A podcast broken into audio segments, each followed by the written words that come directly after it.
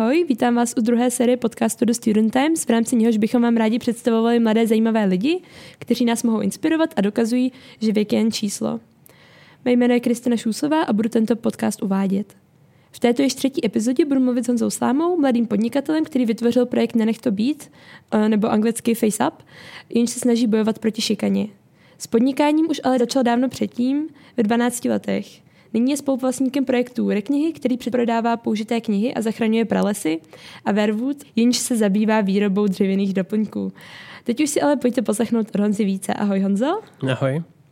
Tak já bych začala eh, těmi warm-up otázkami. A otázka, kterou pokládáme úplně všem hostům, je, čím jsi chtěl být, když jsi byl malý? Hm. Hele, já jsem to měl vždycky poměrně přímočaré, protože já jsem chtěl být vědec. Vlastně se to tak víceméně mixovalo. Jo? Čas od času to byla věda a čas od času to bylo rybaření. Ale ono to k sobě mělo tak blízko, takže nakonec to vypadlo, že budu zkoumat ryby. A pak se to všechno vlastně zvrtlo ze dne na den ve 12 letech. A co nebo kdo tě teda dovedl k podnikání? Mm, asi náhoda, um, respektive tačka jenom tím, že uh, s chodou náhod přijel k zubařovi trošku dřív, než bylo potřeba.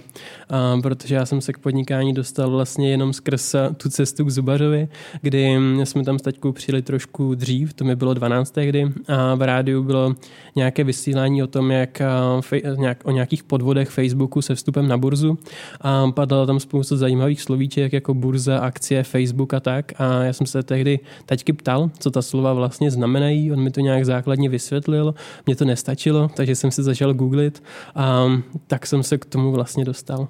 Mm-hmm. Já bych se možná teď zvrátila ještě o krok zpět, protože ty v rozhovoru zmiňuješ, že se ale nejvíc věnuješ marketingu a ne přímo jako podnikání.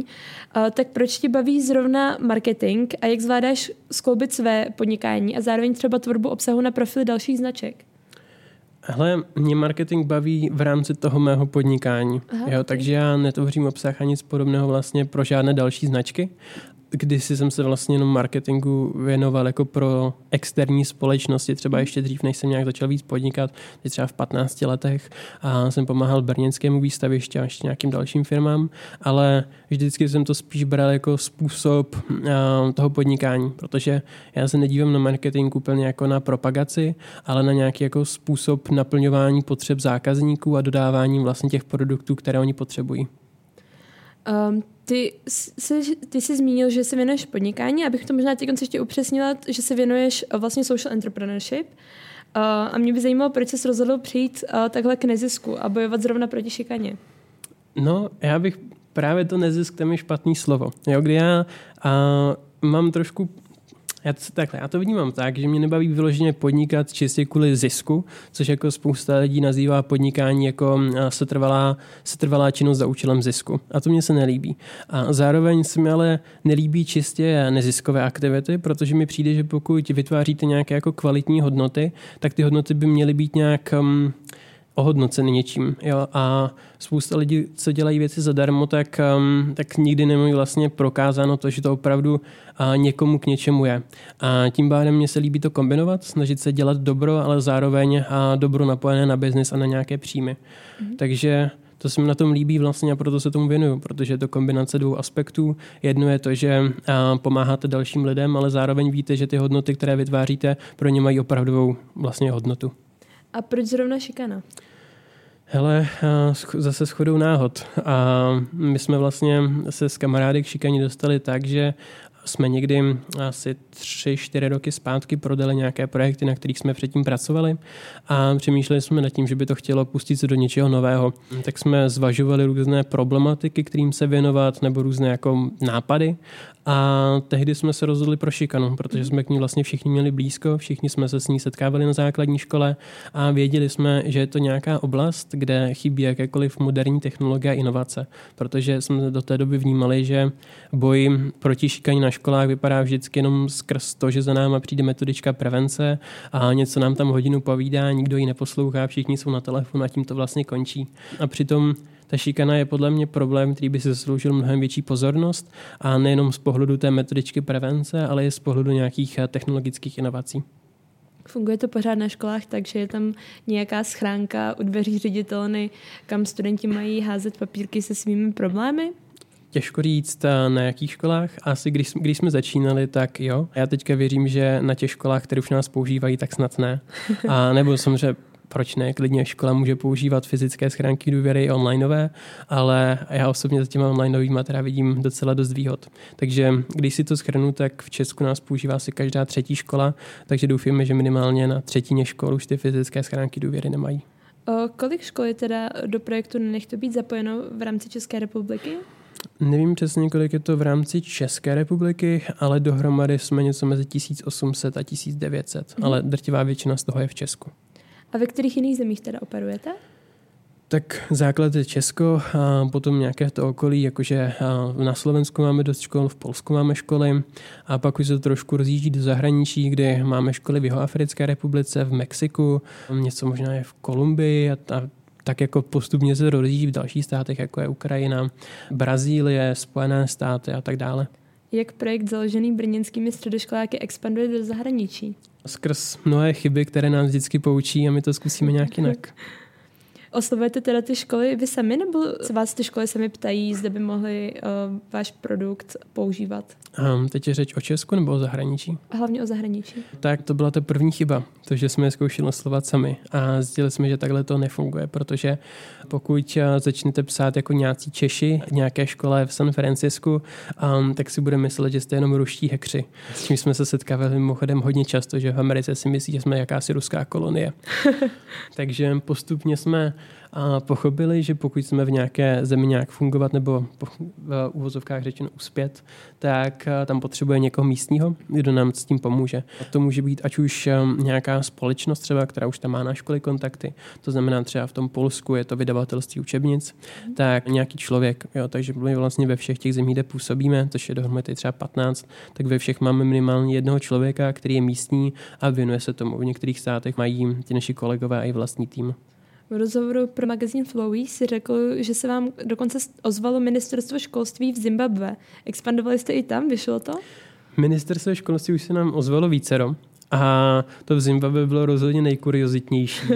A, ale následně došli názoru, že si to prý naprogramují sami. Což je informace stará asi pár týdnů.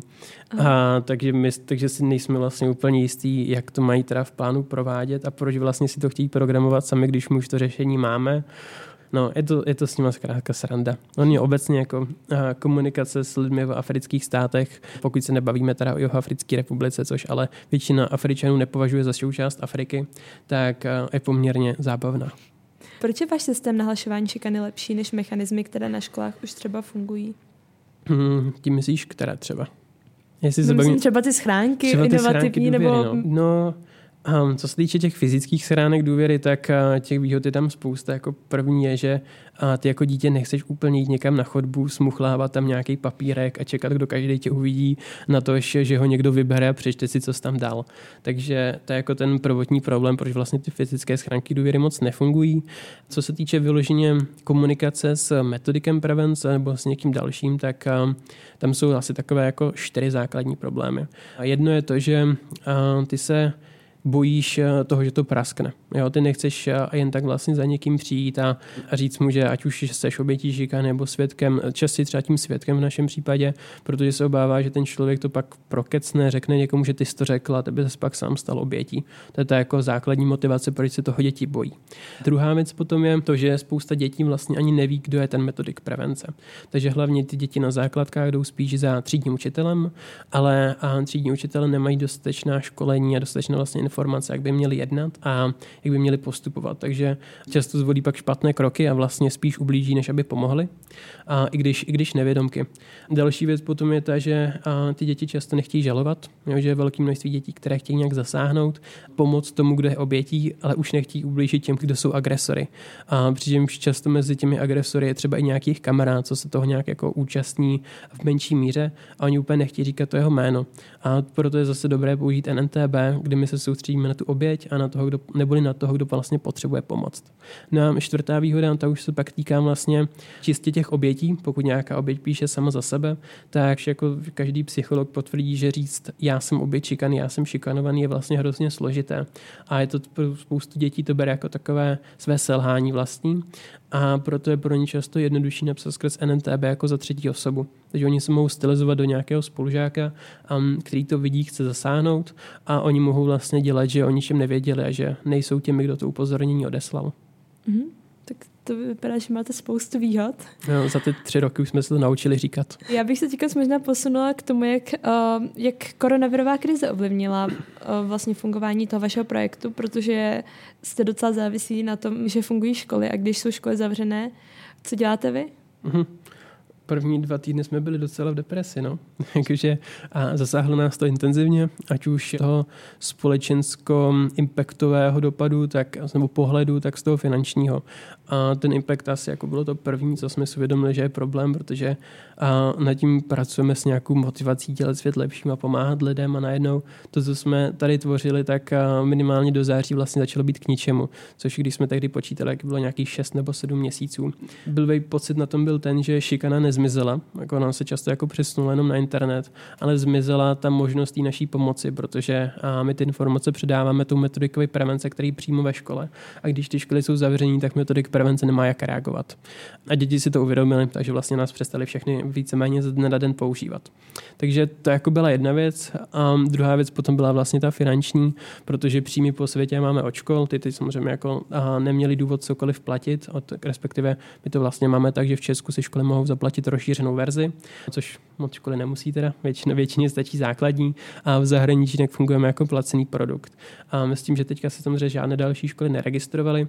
Další finance třeba máme od zřizovatelů měst, krajů, ať už formou toho, že třeba právě koupí ten produkt svým školám nebo skrz nějakou dotaci. To se zase všechno seškrtalo, protože vlastně všechny finance šly do boje proti koronaviru. No a vlastně takový už jenom doplněk potom tam bývá fundraising a nějací sponzoři, kdy nám vlastně úplně všichni opět odpadli, protože raději vlastně investovali do nějakých organizací, který, a, které bojí proti šika, ne právě proti šikaně, ne, ale právě proti koronavirové krizi. Takže jsme byli vlastně zase ze dne na den bez příjmů. No a začali jsme to řešit asi tak po těch dvou týdnech, které byly docela náročné, s tím, že teda na začátku bylo potřeba doplnit rychle nějaké stabilní cashflow, aby jsme měli z čeho platit nájem a platy.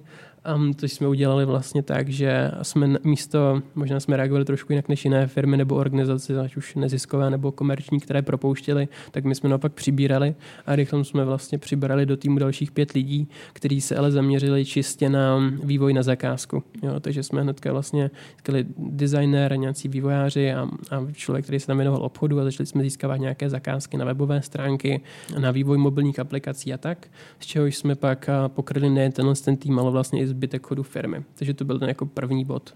Následně jsme teda začali řešit, co s tím impactem, protože a, trošku nás mrzelo to, že jsme k ničemu.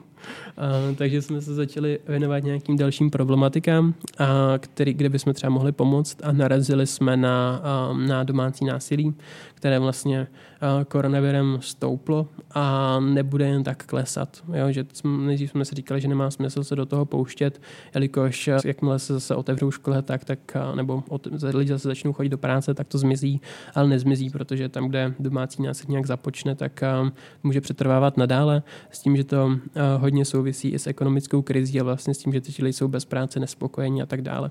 Takže a nejdřív jsme využili nějaký náš Instagram, začali jsme s dětmi ohledně této problematiky komunikovat a pak jsme se rovnou spojili s MPSV a s asociací intervenčních center a začali jsme společně připravovat vlastně převedení platformy do podoby pro oběti domácího násilí.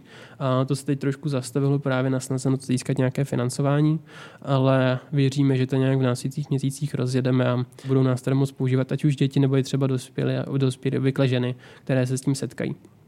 No a třetí směr, vlastně ten hlavní, bylo to, že jsme konečně, a který pak souvisí třeba i s, jak vlastně s tím impactem, tak s financema, bylo to, že jsme se konečně mohli začít věnovat, respektive aktivněji věnovat přetváření té naší platformy do korporátního prostředí, na čemž jsme pracovali už docela dlouho, už to bude asi tak rok, ale vždycky to byl takový vedlejší projekt a teď jsme se do toho vlastně mohli pustit a naplno a konečně to dotáhnout. Že jste v krizi našli spoustu příležitostí podstatě jo. A tím, že taky jako velká část našeho týmu je stále tvořena studenty, tak oni měli i víc času. Jo, to je pravda, to je docela výhoda. Já bych si přesunula k té druhé části. Vy musíte mít spoustu dat a zpětné vazby od škol k šikaně. Tak zanalizovali jste ty data a zjistili jste, proč k šikaně vůbec dochází? Analyzujeme data a tam je dost problém samozřejmě s ochranou osobních údajů a tak dále a tak dále. Takže my nemůžeme úplně jako pročítat veškerá upozornění a pracovat třeba s konkrétními jmény nebo školami, ale v anonymizované podobě ta data analyzovat můžeme, takže vlastně vidíme podoby šikany, důvody k šikaně a vlastně všechno další, co se asi jako o šikaně dá zjistit na území České republiky. Když se mě ptáš na to, proč k šikaně dochází, tak ty důvody, co tam ty děti nejčastěji uvádí, nějaká odlišnost. Jo, mi nám přijde hrozně jako zvláštní, že, nebo zvláštní, no, to už je asi pochopitelné, že často nezáleží na tom, jestli je ta odlišnost úplně pozitivní nebo negativní. Což znamená, že podle dětí jako jejich hloupí spolužáci, kteří mají horší známky, budou šikanováni stejně často jako těch chytří, kteří mají samé jedničky. Malí, vysocí lidé jsou stejně šikanovaní, tlustí, hubení, je to vlastně jedno. To stejně třeba chudí, bohatí. Ale podstatné je zkrátka to, že se někdo odlišuje. Což ale je jako důvod pro to, proč si vybrat konkrétního člověka a proč šikanovat tu konkrétní osobu. Důvodem, proč šikanovat vůbec, a tak ten důvod jako nemůžeme úplně zjistit, protože to nám ty děti nepíší, to by museli psát sami ti agresoři, ale obecně, když se bavíte s odborníky, tak oni říkají, že to je hlavně třeba ta nuda, jo, kdy, když děti prostě spolu tráví hodiny a hodiny a přestávky a přestávky mnoho let po sobě ve škole, tak už se tak trošku nudí a povídat si o tom, jak bylo o víkendu, jim nestačí a pak je to často nějaké jako základní lidský put, kdy v podstatě spousta lidí v sobě zkrátka má tu potřebu se vlastně nadřazovat na to ostatní a, a jako tak nějak si užívat to, že jsou vlastně silnější. Jak závažná šikana v České republice je, protože ona není moc vidět, moc se o ní nemluví, nebo aspoň já mám ten dojem. tak je to velký problém, nebo je to jenom nějaký okrajový problém, o kterém se vlastně nepotřebujeme bavit? Hm. Tak a tím, že já jsem zase z toho světa, kde slovo šikana vidím denně, tak já mám naopak pocit, že je šikana skoro pořád a všude. To už jsem si mimochodem všiml, že pokaždý, když vidím nějaký malý děti, tak už automaticky analyzuju, v jaké roli ve třídě asi budou. A kdykoliv vidím větší kolektiv dětí, tak hned přemýšlím tím, kdo tam komu ubližuje. Profesní deformace. Přesně, profesní deformace. Ale jinak zrovna Česko je třeba v porovnání se zbytkem světa na tom fakt špatně. Mám pocit, že, a teď možná budu kecat, ale když jsem si hledal nějaké jako statistiky, tak z takového to výběru jako těch moderních států, znamená, nebo nepo, nepočítá se to třeba Mexiko, ale zkrátka Evropa, Severní Amerika a tak dále, tak tam jsme snad druzí nejhorší po Novém Zélandu což je docela špatný. Jako mám pocit, to byl výběr třeba 40 nejmodernějších států světa my jsme byli předposlední. Takže šikana tady je. Obecně to dost možná souvisí s tím, že mám pocit, že i obecně jako v české veřejnosti je možná více negace a více jako nějaké jako nenávisti než v některých jiných státech, která se pak třeba v době krize samozřejmě promění v to, že šijeme rouška, jsme všichni strašně hodní, ale obecně jsme zvyklí kritizovat a jsme zvyklí jako lidi ponižovat a tak. Takže z tohoto pohledu na tom Česko rozhodně špatně je, co se týče množství šikany. A co se týče závažnosti, tak já se často setkám jako s různými názory na tohle téma a viděl jsem mnoho lidí, která šikana, které šikanu ovlivnila na celý život. A někoho fakt je, že někoho ovlivnil pozitivně, někdo třeba se z citlivého kluka stal jako silným chlapem, který všechno ustál, ale pak je spousta dalších lidí, který to na celý život zničilo a dostali se do psychických problémů, trpí depresem a jsou v dospělosti a nedokážou se už z ničeho radovat. Takže podle mě, i kdyby jako šikana měla takto ubližit jednomu jedinému člověku, tak to znamená, že to je vážný problém. Chcete přes to být pomáhat i k nějaké společenské změně a vytvářet třeba nějaké tolerantnější, otevřenější prostředí? Je to naší misí, no respektive jedním z jejich bodů, kde my se snažíme, ať už skrz to NNTB, kdy lidi vědí, že mohou upozornit vlastně na cokoliv, co je trápí, tak se, v nich, tak se snažíme zkrátka v lidech tohle jako probouzet ten pocit, že vlastně by si neměli nechat věci líbit a že by vlastně na ně měli upozornit. Jo, my máme trošku v České republice problém a i v dalších vlastně státech východního bloku s komunismem, kdy tady vlastně to bylo často bráno tak, že když vy něco oznamujete, tak vlastně jste bonzák a obvykle to oznamujete STB a pro toho člověka, kterého jste nějak jako oznámil, si brzo dojdou a skončí ve, ve vězení. A to je, to je akorát pohled opravdu jenom vlastně Česka a, a nej, našich nejbližších sousedů. Ve zbytku světa se vlastně takzvaně whistleblowing bere jako naprostá samozřejmost a naopak vlastně hrdinství, takže se nebojíte upozornit na něco, co není správné.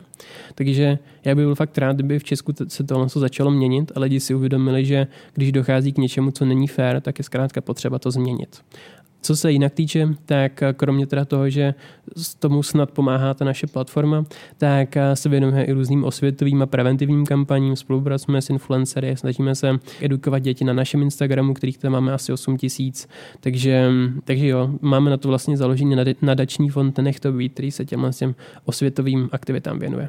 Ty jsi zmiňoval, že ale teď už expandujete i do trošku jiných témat, typu právě domácí násilí. Um, v souvislosti s hnutím mýtů a postupným odtabuizováním sexuálního obtěžování na pracovišti se čím dál víc ukazuje, jak velký to je problém a že se nejen ženy často bojí ozvat. Plánujete s Nenech to být se časem posunout třeba i k tomuhle tématu a nabízet svůj produkt i ve firmách a korporacích? Jo, a dokonce už to tak funguje. A vlastně i na školách se občas sexuálním obtěžováním, ale vlastně dokonce i sexuálním násilím někdy setkáváme. Takže tam to jako je součástí, nicméně furt šikana je častější na těch školách. Um, co se týče jako domácího násilí, tak to s tím lehce souvisí. A co se týče firm, tak jak jsem říkal, ten produkt pro firmy jsme už spustili teďka v návaznosti vlastně na to, že konečně jsme na to měli čas. Um, a je tam vlastně jedna jako z věcí, které mohou, na které mohou zaměstnanci nějakou pozornit, jsou právě jako je sexuální obtěžování. A uvidíme, jak zrovna v České republice k tomu budou firmy přistupovat, protože vlastně každá firma si může sama vybrat, jaká problematika jí zajímá a na co vlastně chce, aby ty její zaměstnanci mohli upozornit. Ale a věřím, že právě i hnutí mýtu a dalším a obecně jako detabuizaci těch témat by sexuální obtěžování mělo být jedno z nich. V jednom z rozhovorů se naťukl téma toho, jak je důležité rozumět své cílové skupině. A ty už máš teda střední za sebou, pokud jsem to správně pochopila. Uh, takže, se posou, takže se posouváš tudíž jako se svojí cílovou skupinou k jiným tématům? No, s tou střední to mě vždycky bylo takový komplikovanější a správně jsem ji měl mít už minulý rok, ale nějak na školu nebyl čas, a, takže jsem odmaturoval měsíc zpátky.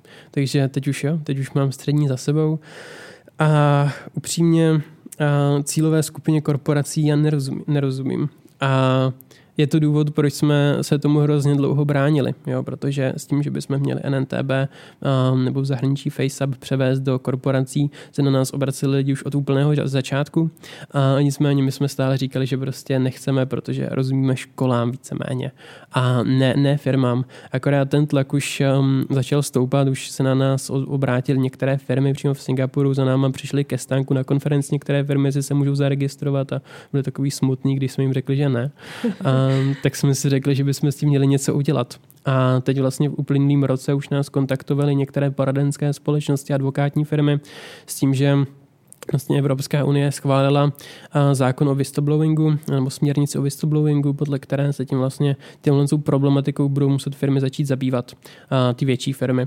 Takže a my do toho docela zapadáme a můžeme vlastně tím firmám pomoct v tom, aby si tu směrnici mohli očkrtnout. Takže jsme se k tomuhle přesunuli opravdu trošku jako na úkor toho, že té cílové skupině nerozumíme. A nicméně uvědomujeme si to a kvůli tomu jsme se i spojili se spoustu různých partnerů, takže máme nějakou HR poradenskou nebo HR společnost, která nám s tím pomáhá. Teďka právě jednu velkou poradenskou firmu z velké čtyřky, která to s náma zase řeší z toho konzultačního a právního pohledu, takže se, se snažíme využít těch zkušeností těch lidí, kteří nám jsou ochotní je předat aby jsme tu cílovku poznali. Co tě na tomhle prostředí nejvíc překvapilo v kontrastu s těmi školami, se kterými jste měli zkušenosti teda z hmm. předchozích projektů? Zcela jednoduše lidi si méně stěžují. A já třeba mám, mám zkušenost, že aha, když jsem se bavil s kýmkoliv vždycky ve školství, tak jsou lidi hodně takový vyhořelí, jo? což je hrozná škoda, ale bohužel spousta učitelů opravdu vyhoří během té práce.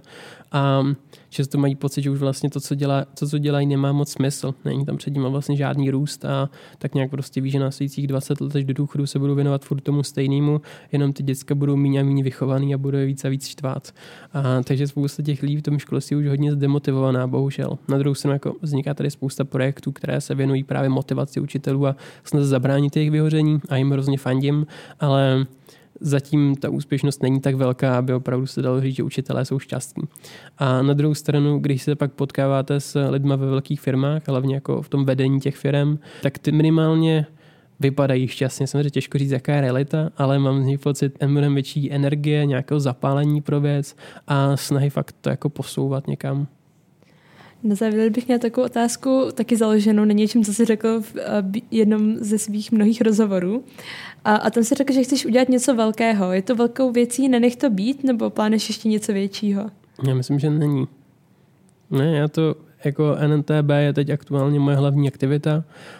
Um, takže teď z toho, čeho se věnuju, a teď si některé ty věci jmenovala na začátku, tak NNTB je to hlavní pro mě. Ale ale pořád mi je 20, takže kdybych si jako myslel, že jsem v 17 přišel s tím nejlepším nápadem mého života, tak to na tom budu fakt dost blbě ve zbytku. Dobře, tak teď se posuneme teda k o, té části rozstřel, takže já budu vždycky říkat dvě slova, ty si jedno z nich vybereš, s tím, že ta první část je taková unifikovaná, tu používáme u všech hostů a tu druhou jsme vymysleli speciálně pro tebe. Takže kafe nebo čaj? Kafe. Hory nebo moře? Hory. Knížka nebo film? Knížka. Město nebo venkov? Město. Vánoce nebo Silvestr? Fuha.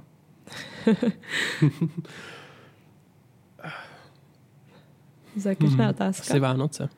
Mm-hmm. Bill Gates nebo Elon Musk? Elon Musk. Nevýdělečný prospěšný projekt nebo výdělečný škodlivý projekt? Prospěšný.